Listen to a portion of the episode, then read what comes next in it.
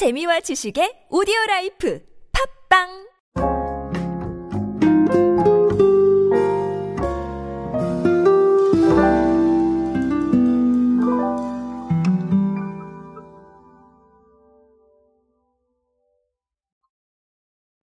자, 시기적으로 봤을 때 음료 매출이 조금 본격적으로 올라가는 시기가 바로 4월입니다. 아무래도 날씨가 좀 따뜻해진 것도 있고요. 자, 그리고 올해부터는 또 이 마스크에 대한 부분들이 조금은 편해졌기 때문에 아무래도 음료를 드신다거나 음료를 휴대하신다거나 이런 사례들이 계속해서 또 많아질 거라고 생각을 합니다. 자, 이런 상황이다 보니까 사실은 이 음료에 대한 회사들, 그리고 음료를 팔고 있는 유통업체들, 당연히 전략을 좀 세울 수밖에 없겠죠. 자, 오늘 이야기는 이마트24의 이야기입니다. 제가 항상 말씀을 드리지만, 저는 자료가 조금 나온 시점에 다시 말씀을 드리게 돼요. 왜냐하면, 뉴스를 가지고 오는 그런 클립이 아니기 때문에 조금 반응을 봐야 돼요. 어떻게 돌아가고 있나를 좀 봐야 되기 때문에 사실은 시간이 조금 걸리는데요. 이 전략이 나온 지는 조금 됐지만 어쨌든 이제 보니까 충분히 의미가 좀 있는 것 같아서 제가 소개를 해드리게 되었습니다. 오늘은 이마트24의 파우치 음료 전략에 대해서 한번 간단히 알아보도록 하겠습니다. 안녕하세요 여러분, 노준영입니다. 마케팅에 도움되는 트렌드 이야기, 그리고 동시대를 살아가신 여러분들께서 꼭 아셔야 할 트렌드 이야기 제가 전해드리고 있습니다. 강연 및 마케팅 컨설팅 문의는 언제든 하단에 있는 이메일로 부탁드립니다. 자, 일단은 파우치 음료는 다들 알고 계실 거예요. 특히나 이마트24 같은 편의점들은 이 파우치 음료에 대해서 관심이 좀 많은 게, 저 같아도 맞아요. 파우치 음료를 샀던 기억이 많이 있습니다. 특히나 커피를 많이 샀던 것 같아요. 얼음컵이랑 그런 것처럼 생각보다 이 파우치 음료 매출이 괜찮다라는 것이죠.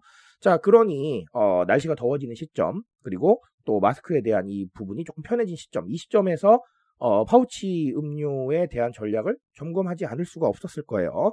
자, 그래서 보니까 일단은 제로 슈거하고 저칼로리 컨셉의 파우치 음료가 확대가 좀 됐어요. 자, 이거는 뭐 사실 그동안에도 많이 말씀을 드렸던 전략이기 때문에 우리 헬시 플레저에 해당을 하죠. 그렇죠? 자, 그리고 새로운 맛의 대용량 커피와 에이드도 들어와 있습니다. 그래서 파우치 음료 라인업이 좀 늘어났어요.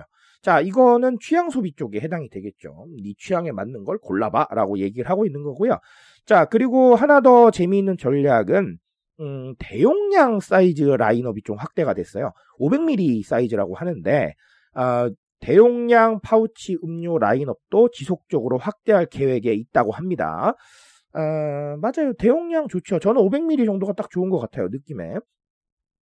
자, 어쨌든간 대용량 라인업이 확대가 되고 있고 또 확대할 예정이다라는 거 요렇게 있습니다.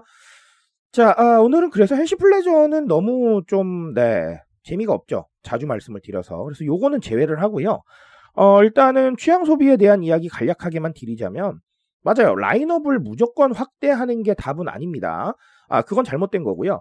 그리고 또 기업이나 뭐 브랜드에서는 당연하지만 안 팔릴 것 같은 라인업을 계속해서 낼 수는 없잖아요. 그건 불가능한 일입니다. 하지만 그럼에도 불구하고 각자의 취향이나 생각 중에서 소위 말해서 상품화가 가능한 것들을 읽어내려는 노력은 굉장히 필요할 겁니다. 왜냐하면 제가 늘 강조드리지만 예전처럼 일방적인 공급에 반응하는 소비자들이 아니에요. 일방적인 공급이 아니라 나의 취향과 나의 생각을 어느 정도까지 반영할 수 있는 소비에 더 빨리 접근합니다. 그렇기 때문에 방금 말씀드린 대로 안 팔릴 거를 낼 수는 없어요. 그건 불가능한 일이죠. 제가 이렇게 웃는 이유가 당연히 아닌 거예요. 왜냐하면 기업과 브랜드는 당연하지만 돈을 벌어야 되는, 필연적으로 돈과 연관되는 활동들을 하게 되거든요. 근데 돈이 안 되는 걸 왜 합니까? 그건 불가능한 거고요. 하지만 그럼에도 불구하고 방금 말씀드렸다시피 그런 것들을 읽으려는 노력은 반드시 필요하겠다라고 보여집니다. 자, 그리고 하나 더는 아까 대용량 얘기 나왔었는데, 자, 그러면 일반 용량도 있고 대용량도 있는 거죠. 즉 지금도 말씀을 드렸지만 취향도 마찬가지지만 상황에 따라서 소비를 할 수가 있다라는 거예요. 예를 들면 오늘은 제가 그렇게까지 많이 안 마시고 싶어요. 그러면 작은 거를 구매를 하는 거고요. 오늘은 좀 많이 마시고 싶어요. 목이 많이 말라요. 그러면 큰 걸 구매할 수도 있겠죠. 자, 아니면 오늘은 집에다가 사다 놓으려고 해요. 자, 그러면 뭐 적당한 용량을 고르고요. 자, 오늘은 캠핑 가요. 자, 그러면 또 대용량 나눠 마실 수 있는 그런 것들을 구매를 하겠죠.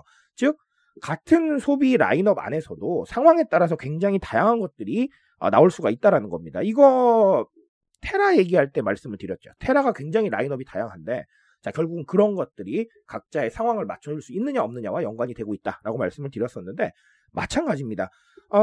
똑같은 제품을 사도요, 각자 상황에 따라 다를 수가 있어요. 똑같은 과자를 사도 어떤 분은 용량이 작은 게 필요할 수 있고요, 어떤 분은 집에 식구가 많아서 대용량이 필요하실 수가 있어요. 자, 이런 식으로 상황을 맞춰갈 수 있고 반영할 수 있게 만드는 노력이 좀 필요하겠다, 이렇게 말씀드립니다.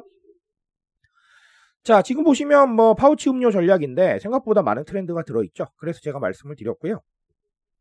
자, 이 부분 참고하셔서 여러분들도 새로운 전략 만드시는데 한번 참고해 보셨으면 좋겠습니다. 저는 오늘 여기까지 말씀드리겠습니다. 트렌드에 대한 이야기는 제가 책임지고 있습니다. 그 책임감에서 열심히 뛰고 있으니까요. 공감해 주신다면 언제나 뜨거운 지식으로 보답드리겠습니다. 오늘도 인싸 되세요, 여러분. 감사합니다.